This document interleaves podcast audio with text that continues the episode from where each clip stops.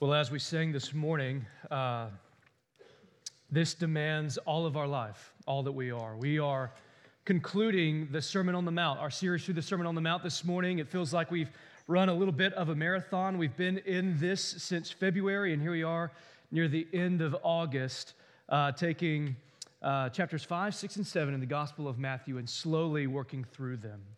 The reason being we have worked so methodically through the Sermon on the Mount is that it is arguably the best and most important sermon ever. Outside of the proclamation of the resurrection, we could make the argument that the Sermon on the Mount is the most influential and impactful sermon ever. The reason being is because it's the only sermon of Jesus that we have. So these are words that we should pour over with our lives. It's not the best sermon because it necessarily is the most emotionally compelling, or it's the easiest to read, or we have our five steps to a better life, but it's the best and most impactful sermon because of who spoke it in Jesus. It says at the end of this passage that Jesus spoke with authority and that we are to be not only hearers of his word, but doers of the word. Jesus spoke differently because he had authority. Jesus will say things like, You've heard it said, but I say. Jesus says that people will come to me on the last day and stand before me. And this leaves everyone, it says, astonished. Mouths kind of open, astonished. Because it says their, their scribes didn't teach this way. Jesus spoke as one that had authority. So, as we close out this passage this morning, as we close out this series on Jesus' sermon, we must pay careful attention not to let Jesus' words pass us by. Not to just put this back on the shelf in the corner and go about our lives, but that this should permeate every fiber of our being. Because, like any good pastor, Jesus leaves us with the most pointed application ever. He ends by saying this Hear my word and do it. That's it. Hear my word and do the word. So this morning, we're going to look at what it means for us to both hear and do the word of Jesus. But first, I want to share a story with you about this small town in Pennsylvania in May of 1889. They uh, had one night with torrential downpour. 10 inches fell in this town over a 24 hour period. Now, it wouldn't seem like that big of a deal in Pennsylvania. They were in a mountainous area, but the reason it was such a big deal is because a few years prior, some rich, wealthy men had gotten together, purchased some land uh, to build a hunting and fishing camp. And a part of that land was the South Fork Dam. Now, the South Fork Dam was notorious for springing leaks. Year after year would go by, and they were always patching it. And they woke up the next morning and realized that the lake had swollen so much that a patch wasn't going to fix it. In fact, they needed to warn the towns below. So Elias Unger, Elias Unger, he sent word, the president of this hunting club, he sent word via horseback to the town below saying, I need you to evacuate. You need to get out. The dam's about to break. Lives are going to be at stake. The first town, they heeded his warning. They heard what he said and they reacted. They evacuated their homes, they went up to the sides of the mountain, and they survived. The next town, however, did not. They heard his warning, but they did not react. I got some pictures of the town here.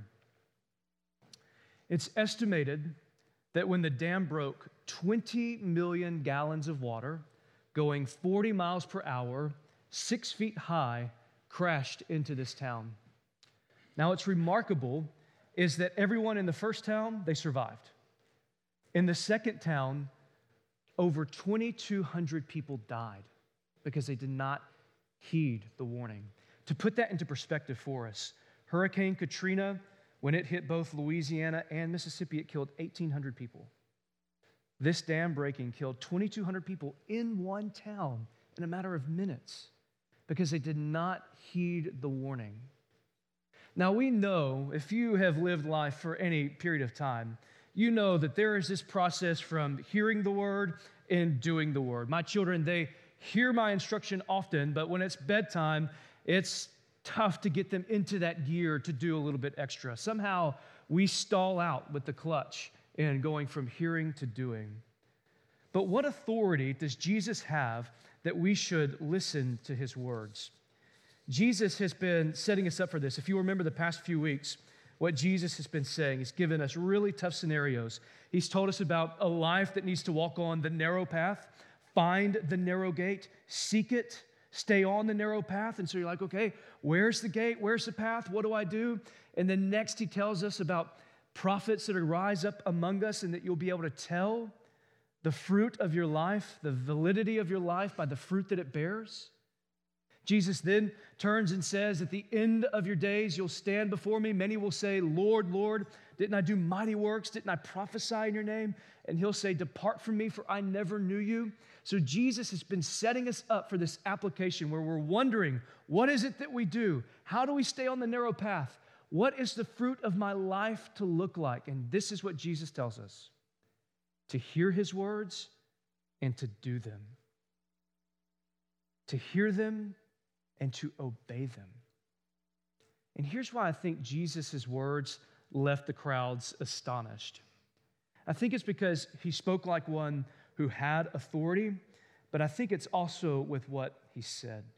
If you'll remember when Jesus, Jesus' ministry started, someone was foretelling the coming of Jesus. Who was that? John the Baptist, right. Make way a path for the Lord. Now we know that John the Baptist was not just saying some pithy statement, but he was quoting out of Isaiah 40, where the Lord speaks to the prophet Isaiah. And the people have been scattered, they've been through exile, and the Lord comes in Isaiah 40 to comfort the people. And Isaiah, listening, he says, What shall I say to comfort the people? How shall I give them your word to comfort them?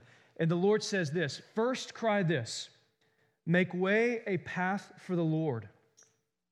That even though that they've been through exile, your God reigns. He says, Your God reigns, and the glory of the Lord is going to be revealed in the midst of the people, and they will see it. In other words, what Yahweh tells Isaiah to comfort the people is the Lord reigns and he's coming. In fact, he's coming and he's going to be in your midst. You will see the glory of the Lord. And Isaiah says, Okay. And Yahweh says, Second thing you tell them, cry out this All flesh is grass, and in all its beauty is like the flower of the field. The grass withers, the flower fades. When the breath of the Lord blows on it, surely the people are like grass the grass withers, the flower fades, but the word of God will stand forever. So, what is he saying? First, that the Lord is coming, his glory is going to be in the midst of his people. And second, you can trust it because the Lord has said it. His word and his word alone stands forever. Now, this is what is remarkable here. Jesus' ministry starts with John the Baptist quoting this first promise in Isaiah. And now it ends with Jesus saying, Whose word remains forever? It ends with Jesus saying, You should obey whose word? His own word. There's only one word that we obey in Scripture, and that's the Lord's. Now here's Jesus saying, You listen to my word and you obey it, and you will be like a wise man that builds his house on a rock. The rains come, the storm hits against it, but it will stand forever. Jesus is coming along this promise with Isaiah to say, Here I am, standing in your midst. Listen to my words. Why should we listen to Jesus' words? Because authority is his. But why can we also trust Jesus' words? Why can we trust Jesus' words through the storms of our lives? Because authority is his. Building our lives on the words not only produce a safe life, but a lasting one. Now, if you feel if you're here this morning, and you feel like your life is a little aimless, it needs a reset, maybe you've been convicted of sin, you're living in shame, you're still trying to figure out what it means to be a follower of Jesus, he tells us, hear his words and do his words. Now, the Apostle Paul has probably one of the greatest redemptive stories in history ever. Because Paul was a man that, by all accounts in his life, you would say he's a man that's close to God. His theology's right, He's the Pharisee. Like he does everything according to the scripture. But it's such a great story because we knew that while he was both very religious, he was also really far from God. He had good theology, but Paul was off.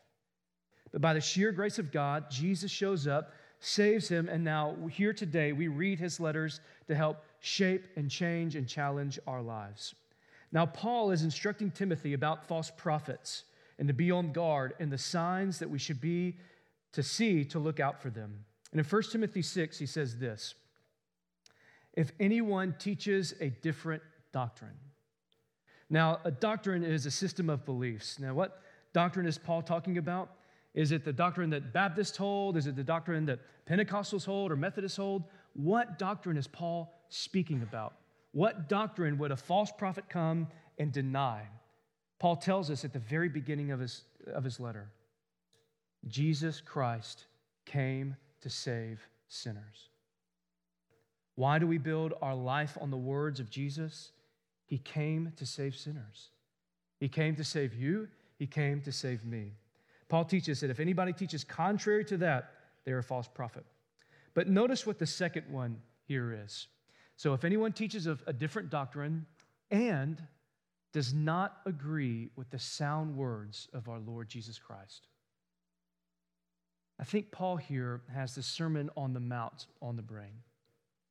Jesus has been instructing believers what it looks like to live in the kingdom. We hold good doctrine. What's the good doctrine? Jesus Christ came to save sinners. How can he do it? Because he is the Lord. Like we hold to these good truths and doctrine. But the words of our Lord Jesus should shape and change us. And I think much of the Christian life and what it means to follow Jesus can get lost in what we have distilled the Christian life to be. In our lives, we might look out and we see a cultural Christianity. People who have professed Jesus but do not follow Jesus. People who have wanted to take the get out of hell free card, but their lives are not oriented around Jesus' words. In other words, they have a good doctrine. Yes, Jesus saves, but they have not marked their lives around the words of Jesus. They've heard them, but they do not do them. They might hold to conservative values. They might attend church every once in a while. They might be someone that has answered no to going to hell, yes to Jesus, but they're unconcerned with him and his ways. So, what does it mean to do the words of Jesus? What does it mean to have works with our faith? Are we to live a more pious life? Here's an example that James gives. And James, as we've noticed, is essentially like a commentary on the Sermon on the Mount. Here's what James has to say in chapter 1, verses 19 through 26. He says, Know this, my beloved brothers, let every person be quick to hear, slow to speak, slow to anger. For the anger of man does not produce the righteousness of God.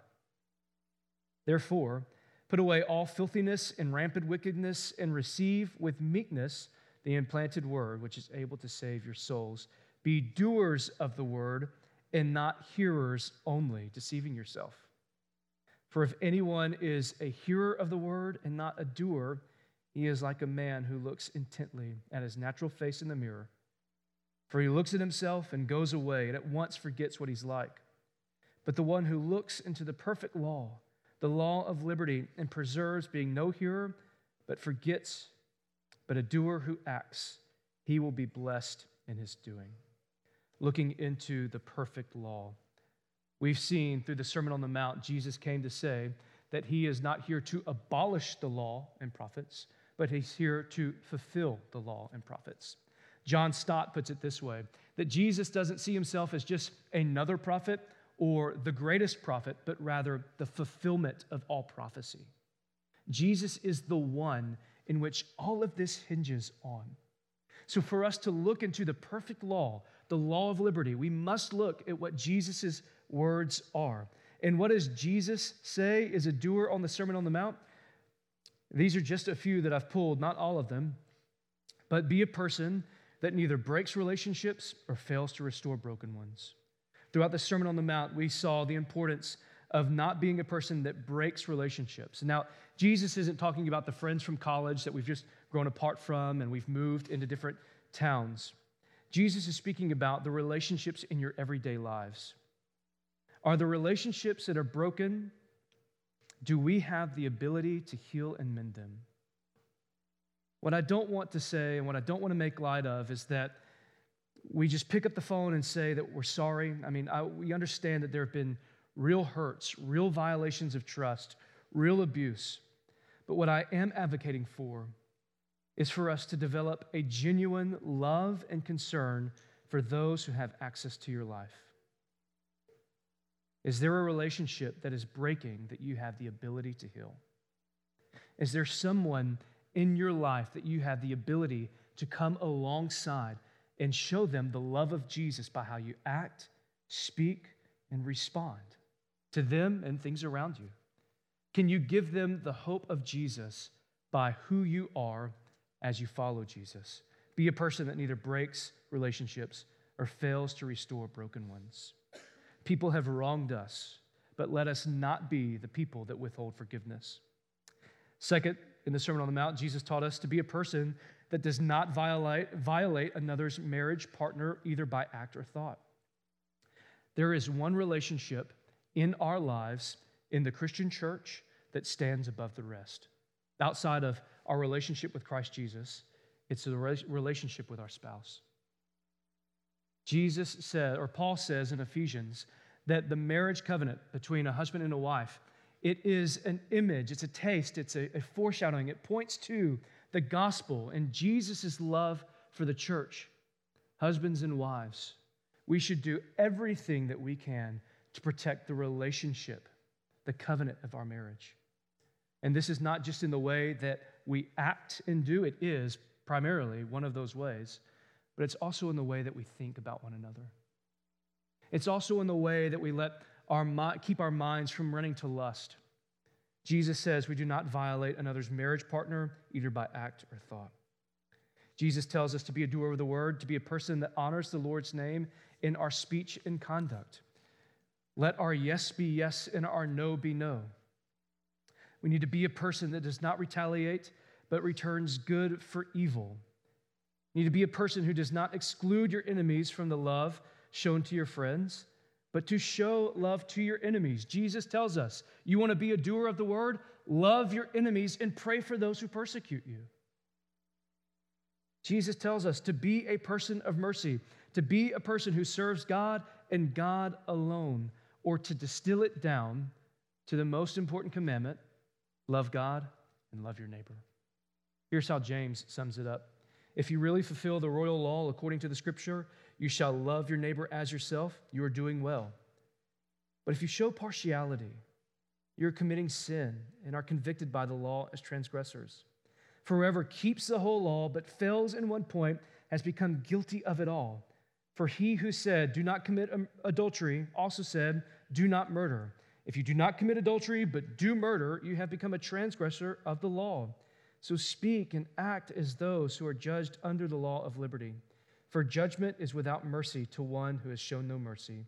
Mercy triumphs over judgment. This is what it means to do good works. This is what it means to hear the royal decree of Jesus and obey his commands. Love the Lord and love one another. This is incredibly difficult. difficult. It is a, a sacrifice of our lives to love people who are not like us, who do not look like us, who do not think like us, but to hear them and love them. A few weeks ago, or maybe it was last, I don't remember, last week or so, uh, I had to go down to New Orleans for, uh, to go to uh, seminary and orientation for one of my seminary classes.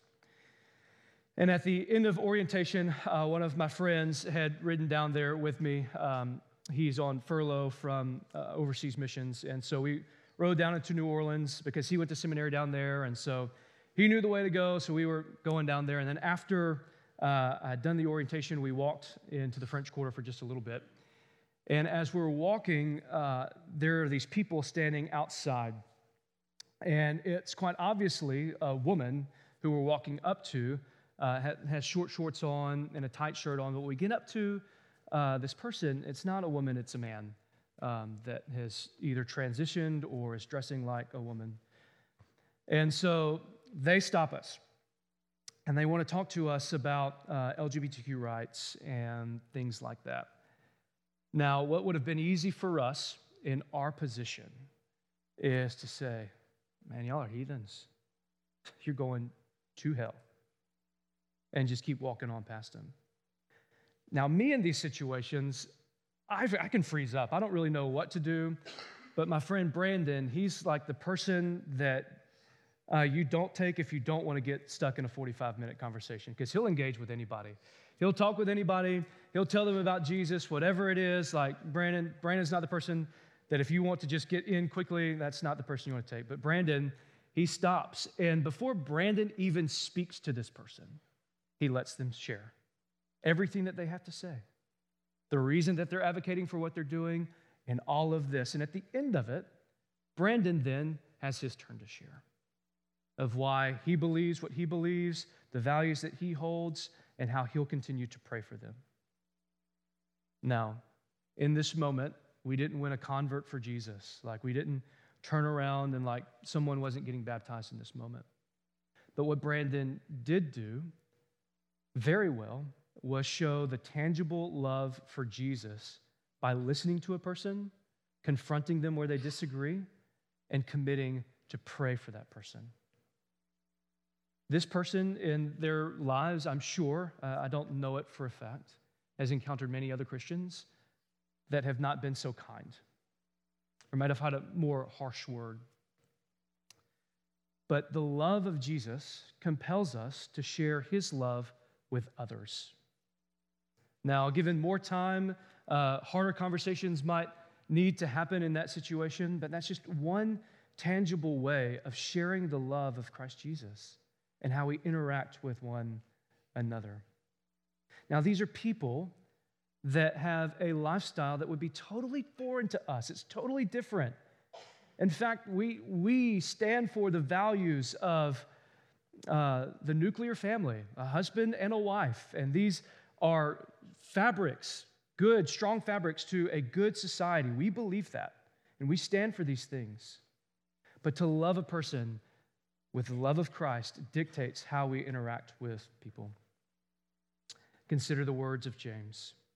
Paul ends this way in Romans that the law is fulfilled in our love for one another. Consider your life and what makes you angry. Consider what it is that makes you angry. And is there a person on the other side? And if we start out by saying, I'll love this person if we've started in the wrong place. To be a doer of the word is to love one another. These are the sound words of Jesus Christ. To obey his command is nothing less than to love your enemy, to pray for those who persecute you, to have humility, meekness, and poorness to spirit to do so. To add qualifiers to loving someone is to refute the words of Jesus. To add qualifiers to love someone is to refute the words of Jesus. Just because someone has a different ideology than I do, it does not mean that I'm not called to love them. What is a life centered around Jesus' words? It's to love one another. Now, James is going to continue, and he's going to echo this statement by saying it's faith and works. And you can't say that you have faith and no works. I'll show you my faith by my works. You'll say some will come in and they're hungry, they're poorly clothed, they're lacking in their daily needs, and you say, Go in peace, be warm and filled, without giving them anything, what good is that? So, also, faith by itself, if it does not have works, it's dead. But someone will say, Well, you have faith and I have works. Show me your faith apart from your works, and I will show you my faith by my works. You believe that God is one, you do well. Even the demons believe and shudder. Do you want to be shown, your foolish person, that faith apart from works is useless? There is some fear and pushback that comes with these words from James because it can instantly make us think, what have I done enough? Am I doing enough? Does God still love me? And then it can make me think, well, I've got to accrue some work so that God will love me. But that's contrary to Scripture. Ephesians says that while we were still sinners, Christ died for the ungodly. There's nothing that you can do while being ungodly to accrue works of righteousness. Jesus loves you. Your faith and your works do not earn Jesus' work, earn Jesus' love. God's love is not transactional towards us. But what he is saying that faith and works are essential to the life of the believer. I've heard it illustrated this way replace faith in works with love and kind acts. Do kind acts towards Jessica prove that I love Jessica? No. But if I love Jessica, will it be seen in my kind acts toward her? Will it be seen in my faithfulness and my love towards her? Absolutely. You can't separate the two. Another way to put it is consider breathing. What's more important in the process? Breathing in or breathing out? What's more important? We hear the words of Jesus, we do the words of Jesus. Our faith in Jesus produces us to work. It's like breathing. You can't separate breathing in or breathing out. Next, Jesus says, And the rain fell, and the floods came, and the winds blew and beat on the house, but it did not fall because it had been founded on the rock. Now, there are two views, I believe, here in mind for Jesus, both present and future. We do his words now, and doing his words now might bring a storm in our lives. Jesus says in the Sermon on the Mount that persecution may come. Blessed are you who are persecuted for my name's sake. Persecution, the storm of life may come. And we might look at our lives and say, Man, I've tried to be obedient to Jesus. I've followed his way and his words, but my life is in shambles. For a life that is founded on the rock, it's content in Jesus. It does not mean storms won't come, but it does mean that we are steady in the will of Jesus. But then also, it has a future thought to it. There are several Old Testament connections here uh, that Jesus, I think, is grabbing onto to show the scope of his words. First, the obedient disciple is like a wise man who built his house on a rock. This rock symbolizes a place of safety and security. Here are the words out of Psalm 27, I believe Jesus is pulling from. The Lord is my light and my salvation. Whom should I fear? The Lord is the stronghold of my life. Of whom should I be afraid? When evildoers came against me to devour my flesh, my enemies go and stumbled and fell. Though an army deploys against me, my heart is not afraid. Though a war breaks out against me, still I am confident. I have asked one thing from the Lord. It is what I desire to dwell in the house of the Lord all the days of my life, gazing on the beauty of the Lord and seeking him in his temple. For he will conceal me in his shelter in the day of adversity. He will hide me under the cover of his tent. He will set me on a rock. Then my head will be high above my enemies around me. Notice the psalmist is not expecting a life free from adversity, but in the day of adversity, in the day where death overtakes him, he will be safe because the Lord is his salvation. And notice what he seeks. Is it not the kingdom of God? Is it not what Jesus has been pushing us to? Next, Jesus says, The wind and the rains came. The Old Testament frequently uses the metaphor of storms to depict divine wrath. Jeremiah 23 says, Look, a storm from the Lord.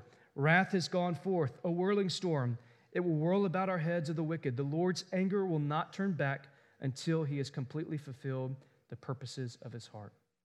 Hiding your life in the words of Jesus means that you hide yourself in the righteousness only he provides. If Jesus came to fulfill the law and prophets, righteousness is fulfilled in Him and in Him alone. And this is where we end the sermon.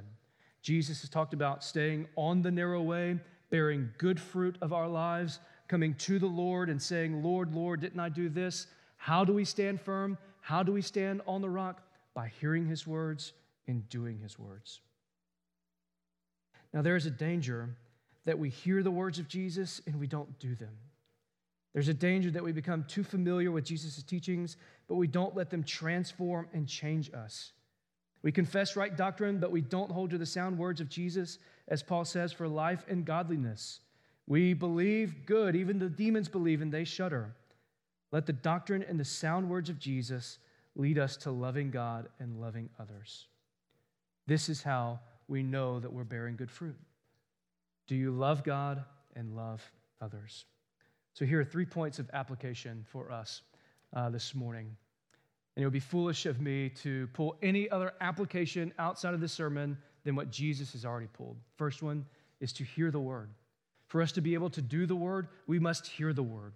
For us to be able to do the word, we must know the word. The psalmist says, is that the man that's a firm tree is the one that delights and meditates in the law of the Lord. The seasons change, but he remains firm. To do the words of Jesus, we must hear and know his words, meditate on them, delight in his words. This past Thursday at Joy Lunch, we shared a meal together uh, over in the reception area, and it was really a sweet time uh, because we had about 15 or 20 of us in there. And at the end of it, we just passed around hymnals and we shouted out numbers and sang some hymns from uh, some of our favorite hymns. Some that we hadn't sang in a while, some that you know, and everybody sang out really good. But what was neat about that is that this was a moment where people were showing what they have hidden and tied on their heart.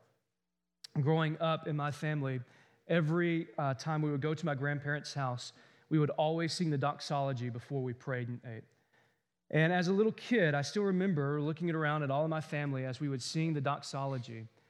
And that was a way of showing me as a young child the worship that my family had. I was able to bind those words to my heart. And I bind those words to my children's heart now. We were riding on the four wheeler a couple of days, well, it's probably a couple of months ago now. I had Daisy in my lap, Russell was on the back, and it was right near dusk. And without any prompting, Daisy looks up into the, into the sky, and you know what she starts to sing? Praise God from whom all blessings flow. Praise him, all creatures here below. Praise him above, ye heavenly hosts. Praise Father, Son, and Holy Ghost. Now, does Daisy truly understand those words? No. But it's a process of instilling them on her heart that she delight in the Lord. We hide the words of the Lord in our heart. At Joy Lunch, my mom shared a story. Oh, it was so sweet. It was of her grandmother. And when she had gotten near the end of her life, she had become nonverbal, and uh, her eyes would remain shut most of the time when they'd come and visit. And so they'd come and visit and they'd talk with her, but she really wouldn't speak back. But as they'd sit on her bedside, you know what they'd do often? Is recite scripture. And when they would, her eyes would start to open up and she'd start to recite the scripture with them. If they sang a hymn, her eyes would open up and she'd start to whisper the hymn with them. How can she do this? Because she's hidden the word in her heart. She's heard it, she's delighted in it. And when the storm of death was near, she stood firm. We hide the word of the Lord in our heart. Second, we want to be doers of the word. It is incredibly hard to love others. Mercy and forgiveness is hard, but this is the command of our Lord. It takes wisdom and understanding, it takes great faith and work in Jesus. But when we understand the great love of Christ for us, we die to ourselves. Listen to Paul in Galatians chapter 2 verse 20. He says this, I have been crucified with Christ, and I no longer live, but Christ lives in me. Imagine if we had this emphasis as a church that it's no longer I that lives, but Christ that lives in me. The love of Christ for others in me, exuded in my life. It's no longer I that live, no, no longer what my uh, motives are, no matter what it is that I want, but Christ that lives in me to love and do and seek his kingdom, to love others. It's no longer I that live, but Christ that lives in me. The life I now live in the body, Paul says, I live by faith in the Son of God. How does he live by faith? By being crucified and Christ living in him. He says, I live by faith in the Son of God who loved me and gave himself for me. Why can we, our lives, be crucified with Christ? How could it be that I no longer live, but Christ that lives in me? When we recognize and see the great love of Jesus for ourselves. When we recognize and see the great need of love uh, of sin in our lives and the love that we need for Jesus to cover us. When we understand this, it produces within, within us a meekness and a poorness of spirit, a hungering and a thirsting for righteousness, as Jesus says in the Sermon on the Mount. And that makes us blessed. We're blessed when we hear these things and we do these things. We are in Christ. How far was Christ willing to go for those who hated him? How far was Christ willing to go for those who despised him? Did he get to the cross and say, Forget it? You obviously don't want this. I don't want to go to the cross. I don't want to be tortured. No. Christ obeyed the will of the Father because of his great love for the Father and his great love for us, even though they despised him, they hated him, they rejected him, they spit on him. How now should we live in relation to our enemy, to those that we disagree with? Should we not love them in the same manner? Fourth century church father Jerome shares a story in his commentary on Galatians about the beloved disciple John. Uh, John is one of the only disciples that did not get killed but lived a long life. And it's said in church history, according to Jerome, that John uh, lived in Ephesus until extreme old age. His disciples would carry him to church or to their gathering, and he was so old that he could barely muster the words to speak. But during some individual gatherings, he would usually say something if they asked him. And this is what he would say Little children, love one another. The disciples and brothers in attendance, Jerome says, would get annoyed because they always heard the same words to love one another. And finally, they asked him, Teacher, why do you always say this? And he replied by saying this Because it's the Lord's commandment. And if it alone is kept, it is sufficient. Love one another. Be a person of mercy. Love in Christ's righteousness. I don't know where it is difficult in your life to love those. Maybe it's a boss from years past. Maybe it's someone that disagrees with you on politics or theology, what would it take for you to love them, to forgive them, to show them mercy? This is our call. And the last one here remain firm in the storms of this life by trusting in the life, work, and authority of Jesus. Jesus has the authority, His word remains the same.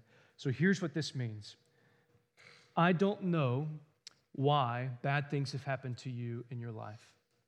I don't know why Uh, necessarily maybe some marriages have failed, maybe sickness has come and taken a loved one, maybe your life is in shambles and ruins. I don't know. I don't know necessarily all the details of why this has happened in your life. But here's what I do know I do know that it's not because God's out to get you. God doesn't send sickness to you because he's out to get you. God sent his son, Jesus, because of his great love for you. He's not out to get you. I don't know why bad things have happened in your life, why sickness has come, why your health may be in decline, but I do know it's not because God doesn't love you. And it's not because God doesn't know you.